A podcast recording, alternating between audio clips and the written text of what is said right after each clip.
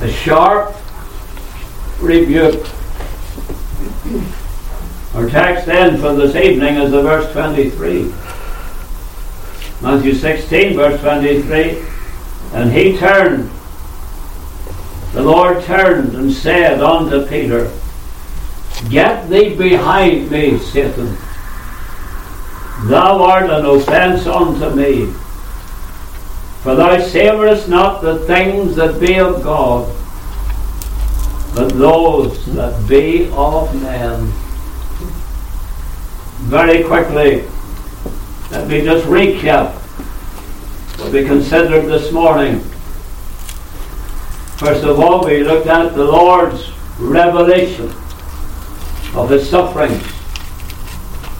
This was the first time in the Lord's public ministry that he had, as it were, gone into some detail in telling his disciples what lay before him. We noted the place, for we're told in verse 21 from that time forth began Jesus to show unto his disciples how that he must go unto Jerusalem. Why Jerusalem? Well, the temple was there, and then the temple sacrifices were made. The Lord Jesus must go to Jerusalem because he would make the supreme sacrifice. It was only right that he would be in Jerusalem when he would lay down his life. We notice not only the place, but the purpose. The purpose, he must go on to Jerusalem. And at Jerusalem, the Saviour said, he must go on to Jerusalem, suffer many things. There was the purpose. So the Lord was fully aware of what awaited him in the city of Jerusalem. We looked at that purpose this morning in three ways. First of all, there was the must. He must go to Jerusalem.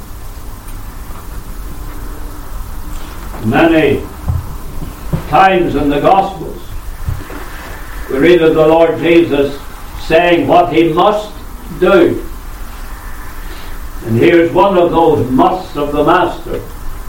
He must go to Jerusalem. He must suffer many things. This he must do because it was prophesied that that's what he would do. Isaiah 53 verses 3 and 5.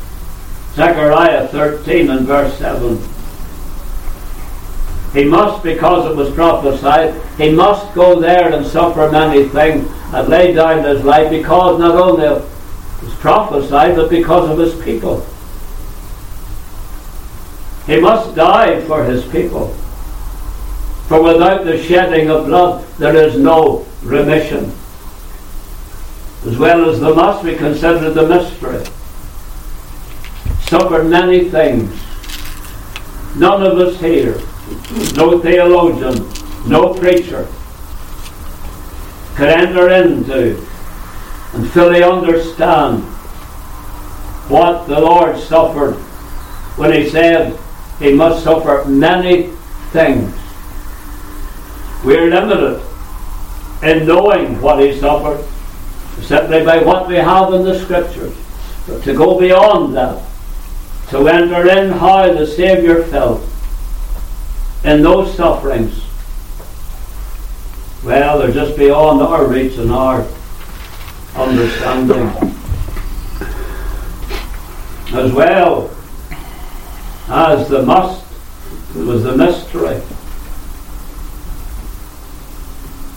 You look there at those words, and the Lord said, He must suffer many things. And there's the mystery. The Lord said He must suffer many things. Again, we cannot understand what the Lord suffered. No, we cannot. We notice also the mission.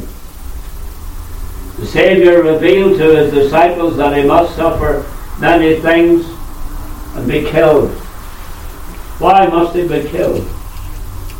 To lay down his life for his people. That was a must. We could not be saved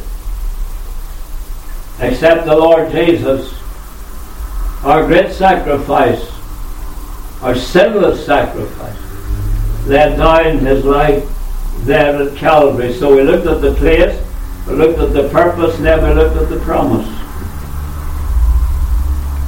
That he might suffer many things and be killed, but he didn't stop there. He went on to say, and be raised again the third day. The Lord spoke about the great victory of conquering hell, the devil, and the grave. And the grave is empty. And we worship today a living Saviour. So we consider this morning the revelation of the Lord's suffering. He revealed it to his disciples. Next, we have the response by the Lord's servant. How did Peter respond to what he had just heard the Saviour say? Of course, once again, Peter is the first to speak. He's the first to speak up in response to what the Lord had just said about his sufferings and about his death. And when we look at Peter and his life as it's revealed in the Gospels, we know that very often Peter spoke out of turn. Peter would have been better to have thought about what he was about to say. But no, Peter wasn't one for doing that. Just as we read in James chapter 1 and verse 19 let every man be swift to hear, slow to speak, slow to wrath. Fortunately, Peter was never slow to speak. And here we have an, another example of it. When we look at what Peter said, what Peter did after the Lord revealed to his disciples what he would suffer and how he would die. We notice Peter's irreverence. His irreverence. After the Lord spoke about what he must suffer and be put to death, we are told, verse 22, then Peter took him those words mean? Peter took him aside. After having declared the Lord to be the Christ, the Son of the living God, Peter now deals with the Lord in a very irreverent and disrespectful way. He took him to one side. Just the way a father will take a young child, a young son, take him to one side and chastise him for misbehaving. That's exactly what Peter did. He took the Lord to one side. That's what it means. He took him to the one side.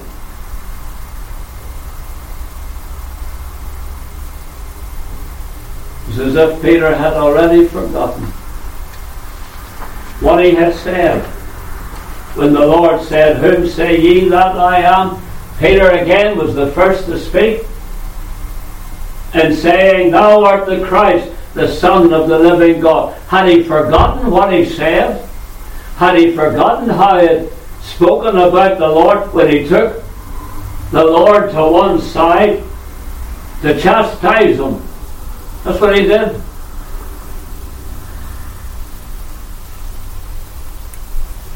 the same person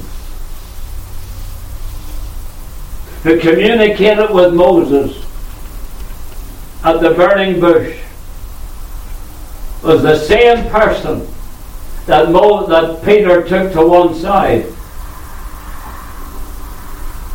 You recall how when Moses saw the bush was burning but not consumed. The Lord said to Moses, Draw not nigh hither.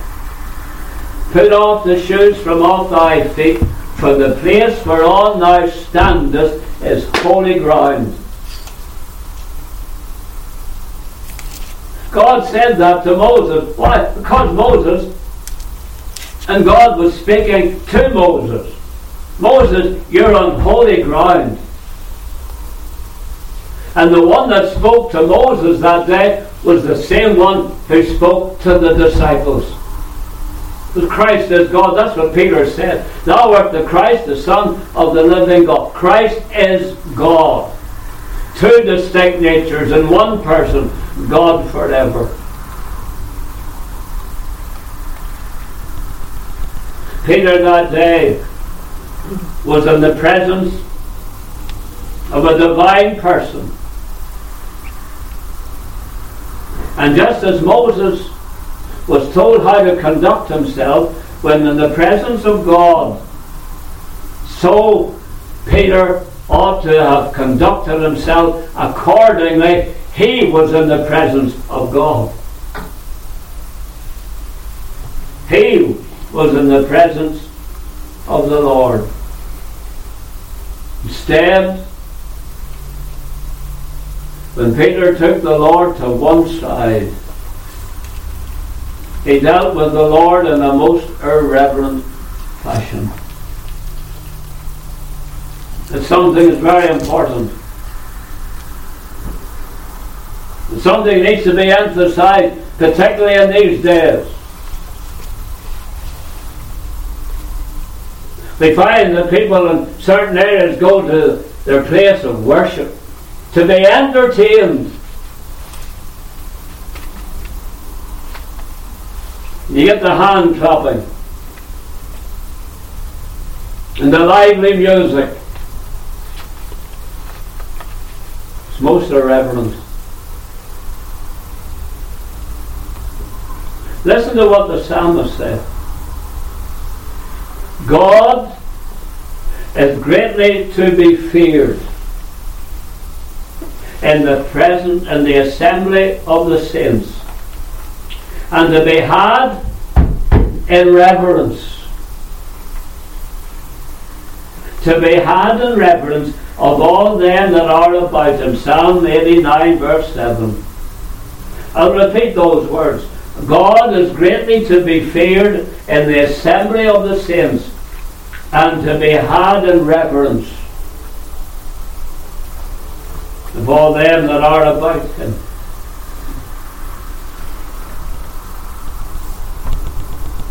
The way some people address the Lord, address the God of heaven, I think they were talking to their neighbour next door. Think were talking to a workmate. Christ is God. We are to conduct ourselves accordingly. The Lord had his disciples about him that day. But sadly, Peter did not have the reverence that the psalmist spoke about. As well as Peter's irreverence, we notice also Peter's insolence. It is difficult to believe just how Peter spoke to the Lord. Verse 22. Then Peter took him, again, took him to one side. And listened to those words, these words, and began to rebuke him. Can you believe that? Peter took him and began to rebuke him, saying, Be it far from thee, Lord, this shall not be unto thee. Notice how he addressed the Lord there. took him and began to rebuke him, saying, Be it far from the Lord. The word Lord is not capitalized. It ought to be. After all, Peter knew who the Lord was. Peter knew who Jesus of Nazareth was. He had declared that. But he doesn't address him accordingly. And here we have Peter and he's rebuking the Lord. It is difficult to believe just how Peter spoke to the Lord in this verse 22. It's incredible. The disciple rebuking his master. But it went beyond that. Peter just didn't rebuke his master. Peter rebuked God. Christ is God. He rebuked God. It's as if we'd like to say to Peter, have you forgotten already those words that came from your lips? What your tongue declared, thou art the Christ, the Son of the living God. And now you dare to rebuke that same person. The word rebuke. Peter rebuked him means to admonish. It means to censure. It can mean to chide. It's hard to take in, isn't it?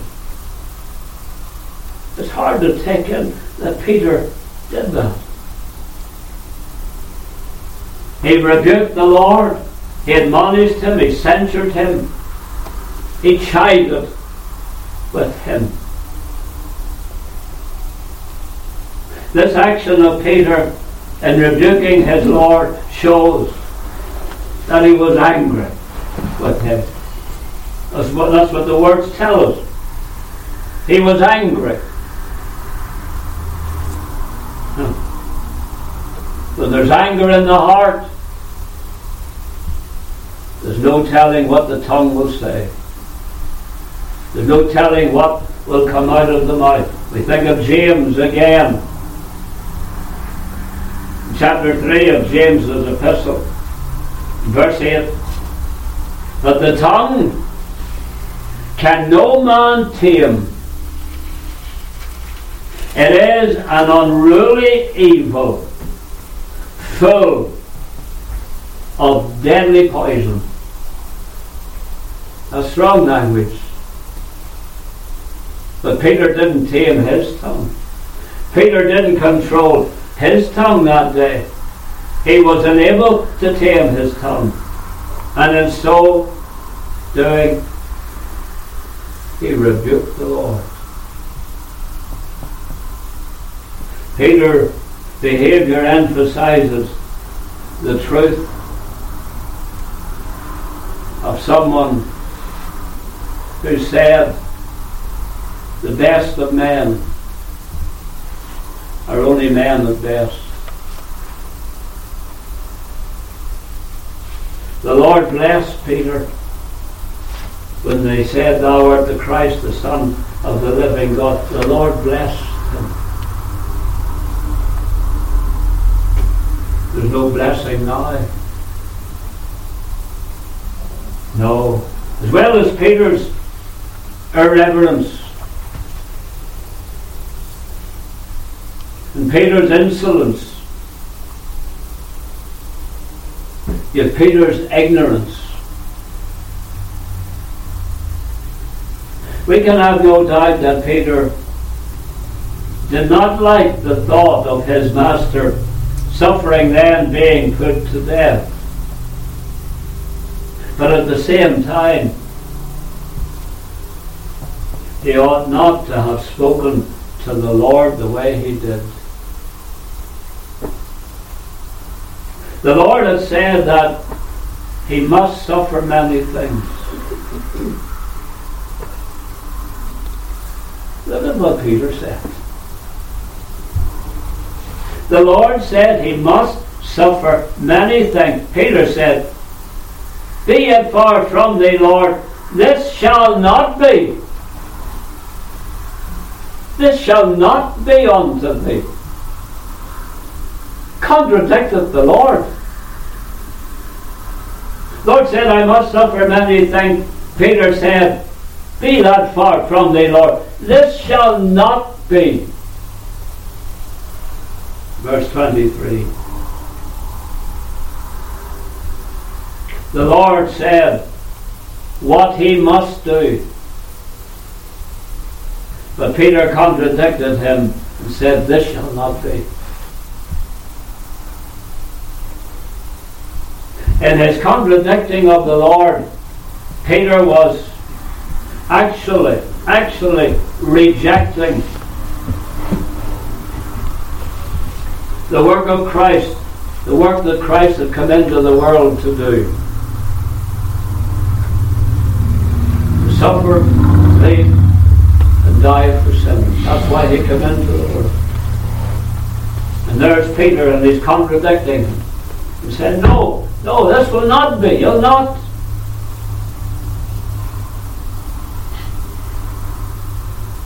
There's his ignorance. He didn't know why the Lord must suffer many things and be killed. He didn't know why. He was ignorant. Even though, up until this point in time, the Lord had told his disciples why he had come into the world. John 3.16 is plain enough.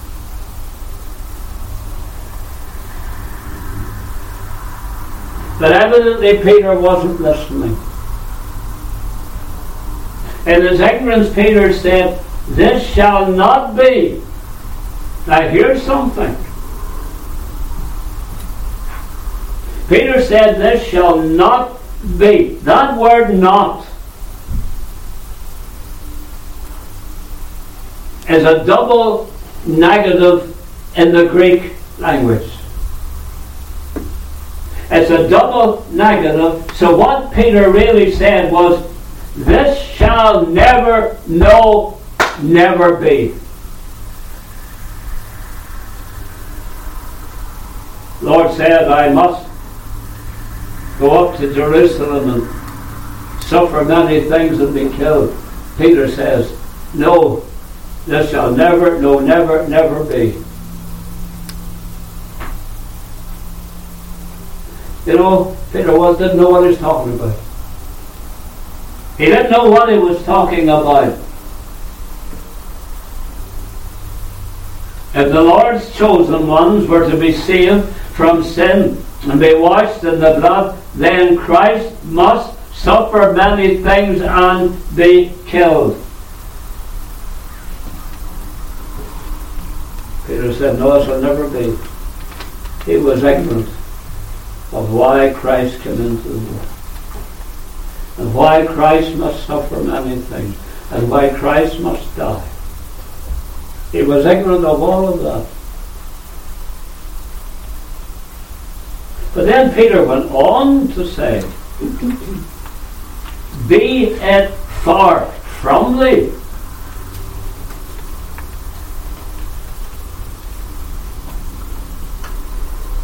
those words, be it far from thee.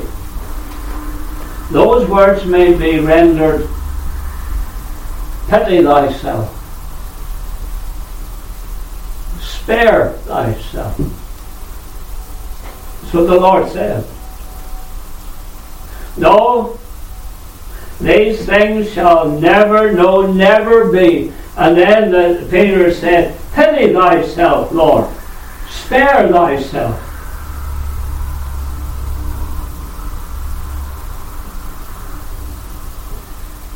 You look at those words of Peter, and you consider what the Lord did do. We can only say tonight, oh wonderful, wonderful Savior.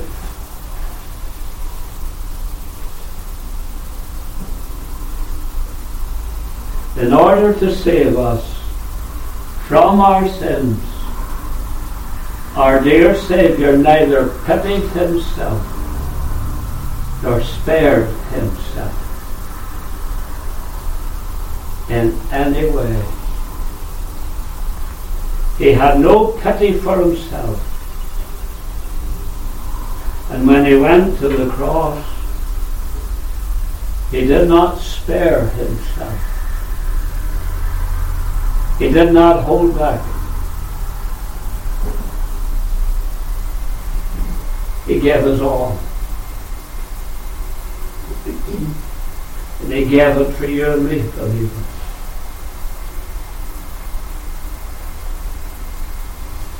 He had pity, all right. It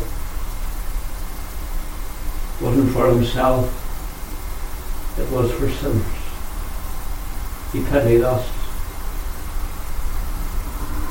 Seeing us in our sins on that broad, broad road that goes down, ever downwards to a lost sinner's hell. Christ pitied us. That's why he said he must go to Jerusalem and suffer many things and be killed. He must lay down his life. And when he went to that cross, he gave us all. Spared nothing.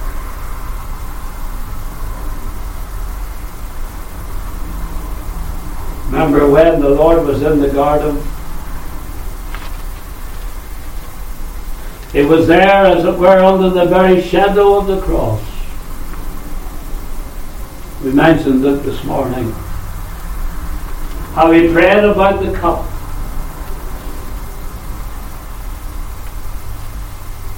There in the garden he said, Father, if thou be willing, remove this cup from me. Nevertheless, not my will, but thine be done. There you have it.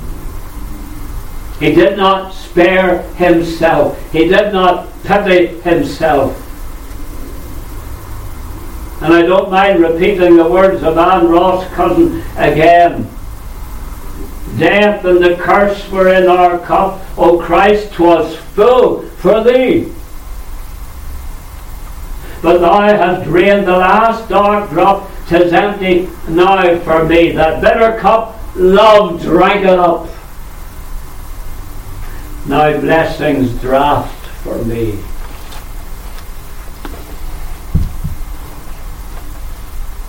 Peter told the Lord, saying, This shall not be.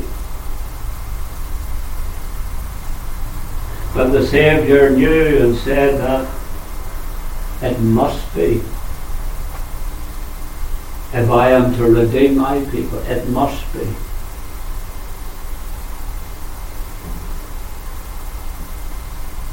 So we have considered the revelation of the Lord's sufferings. Also the response by the Lord's servant. Now we come to the rebuke by the Lord that was severe. The Lord was not going to allow what Peter said pass by unanswered. No. You'll notice something else. When Peter uttered those words and rebuked the Lord, the Lord didn't enter into a discussion with Peter. Not at all. He rebuked Peter. Bishop J.C. Ryle, first Protestant Bishop of Liverpool, England. J.C. Ryle said, Stronger words than these never fell from the Lord's lips. Stronger words than these never fell from the Lord's lips. And those words were directed at one of his own, one of his own disciples.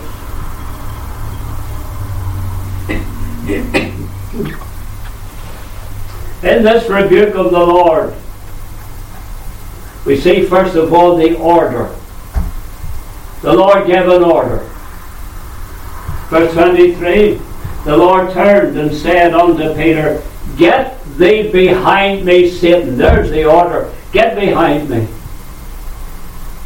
For it was as if Peter was standing in front of the Lord, trying to prevent the Lord from going to the cross and suffering many things. The Lord said, Get thee behind me, Satan. Interesting, isn't it? Is what the Lord said to Peter was exactly what the Lord said to Satan after the Lord was tempted in the wilderness. Same words, get thee behind me, Satan. So why such a strong rebuke?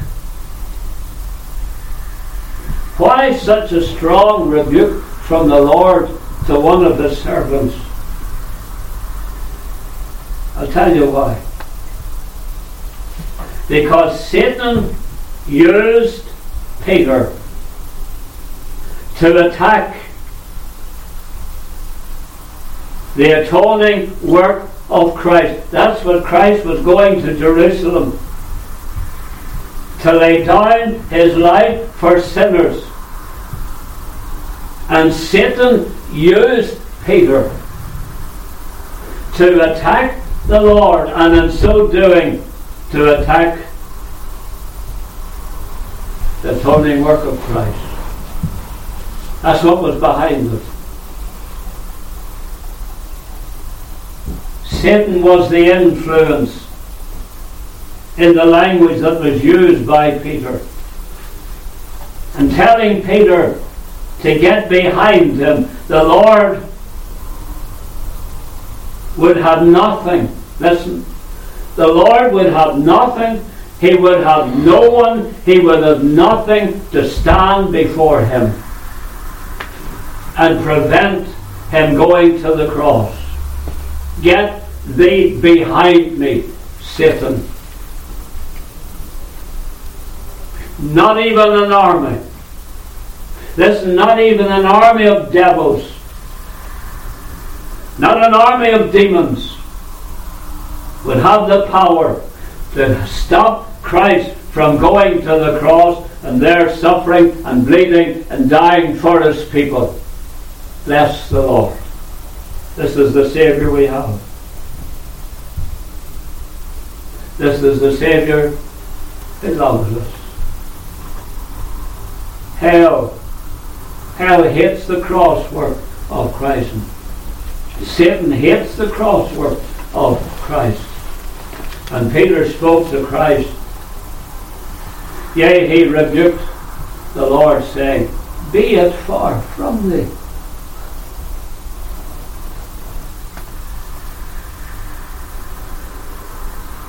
As I've said, those words may be rendered, Master, spare thyself. Be merciful to thyself. Pity thyself. That's what the Lord said. No. No. The dear Saviour will not spare himself. Neither would he have mercy on himself neither would he pity himself. Rather, his mercy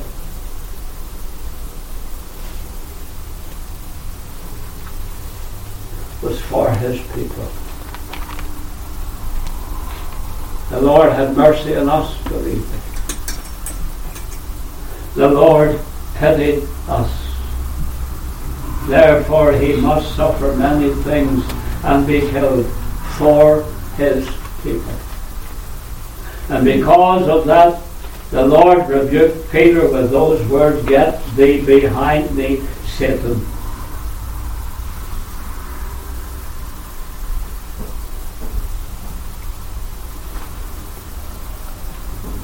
He was not for having Satan stand in his way. He was not for having Peter to stand in his way. No. The Lord would go to the cross, suffer many things, lay down his lay down,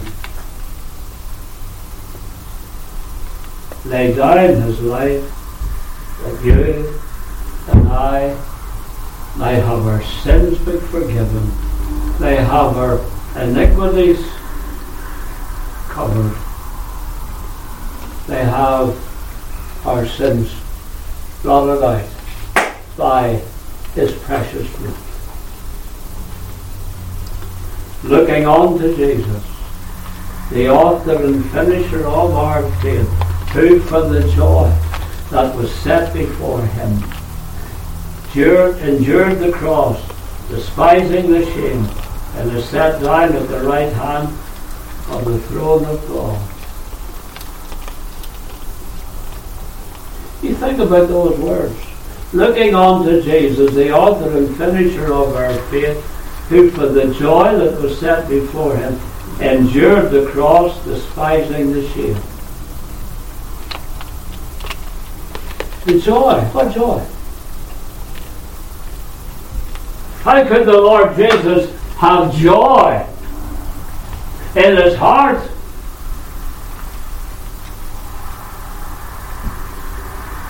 When he endured the cross and despised the shame, the joy. I'll tell you what the joy was. The joy in knowing that through his death he was saving his people from sin and saving his people from hell. That was the joy. That's what gave Christ the joy. So we have a wonderful, amazing Savior. So the order was, get thee behind me, Satan. Next we see the offense. The rebuking of Peter the Lord went on to say, Thou art an offence unto me. And surely, believer, we never want to offend the Lord Jesus, do we? We never want to be an offence to the Lord and the cause of Christ. That word offence means thou art my hindrance. Thou art my hindrance. Oh, dread the thought, believer, listen, dread the thought that we will ever be a hindrance, a hindrance to the work of God. That's what the Lord was accusing Peter of.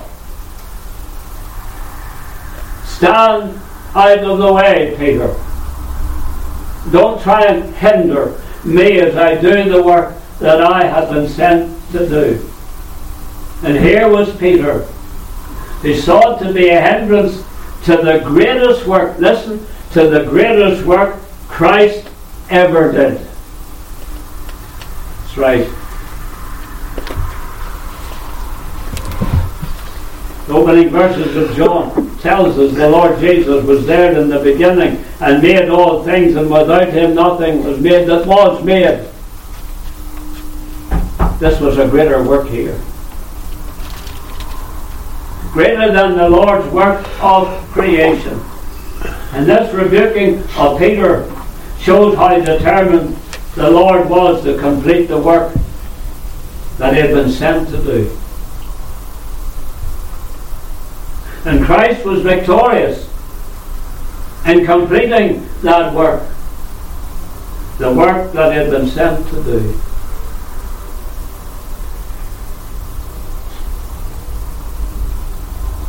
Oh, just like Peter, listen. Peter said, Be it far from me. It'll never, no, never be. Peter, in his ignorance, didn't know, didn't understand why the Lord was going to the cross. He was going there to lay down his life, to shed his blood for sinners.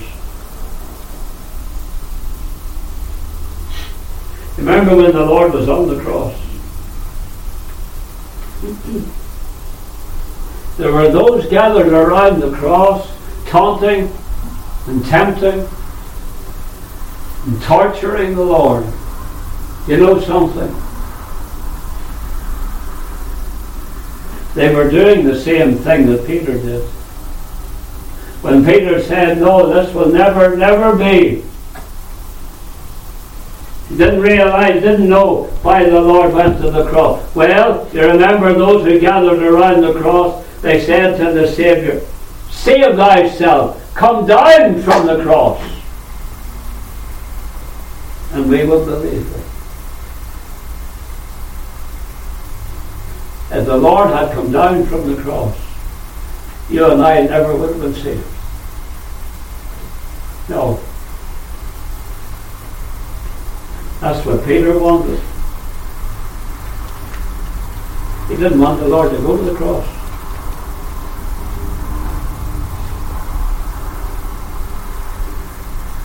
Save thyself and come down from the cross. No, a thousand times no the Lord would finish the work that he had been sent to do. Remember in his great high priestly prayer, I have glorified thee on the earth. I have finished the work. Thou, which thou gavest me to do. Praise the Lord. I have finished the work. And in finishing that work, he glorified the Father. And in finishing the work, he paid the price for our sins. We've noted the order, get thee behind me. We've noticed the offence. The Lord said, Thou art an offence unto me. We notice also how Peter was obstinate. No, he would not give heed to what the Lord said, but he rather adopted the opinion of men. Verse 23 And he turned and said unto Peter, Get thee behind me, Satan, thou art an offence unto me. For thou savourest not the things that be of God, but those that be of men. That word savourest means to set the mind upon. Peter was not setting his mind upon the things of God. He was not setting his mind upon spiritual matters. He was setting his mind upon man, what man would say and had said about Christ.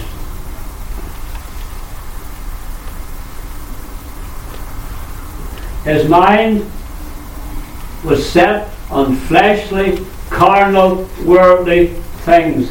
Thou art an offence unto me. Thou savourest not the things that be of God. There you have it again, higher the mighty fallen.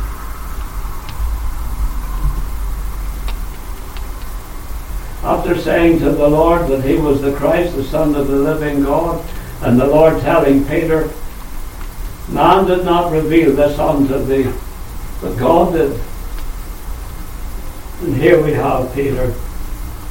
He's not thinking about God now. He didn't receive any communication from God now regarding what he said to the Saviour. Peter obstinately opposed Christ and took his place with the ungodly.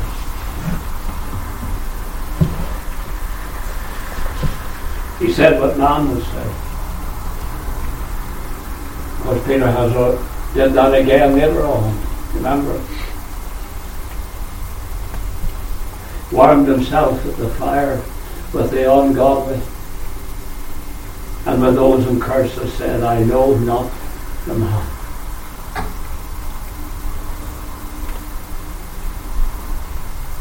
No wonder the Lord said to Peter, Get thee behind me, Satan. Isn't that where God, where, the, where Satan wants God's people to be?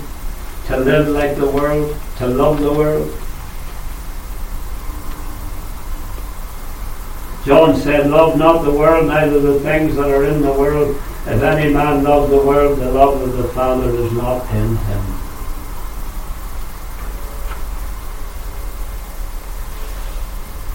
Nurse Peter that day,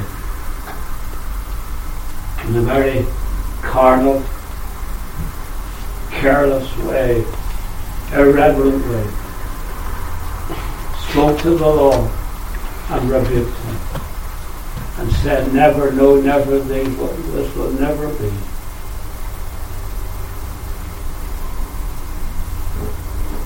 Well, it came to pass. Christ did suffer many things. Christ did die. Christ did rise again from the dead. And because he lives, we shall live also. There's the sharp rebuke came from the lips of the Saviour to Peter. The Lord bless his word to our heart. Let's bow in prayer. Lord, dear Lord, we bow before Thee in all humility, in the light of what Thy Word has just told us. How our dear Saviour, how our dear Saviour did not pity Himself, nor spare Himself, nor did He have mercy on Himself, but the pity and the mercy was ours.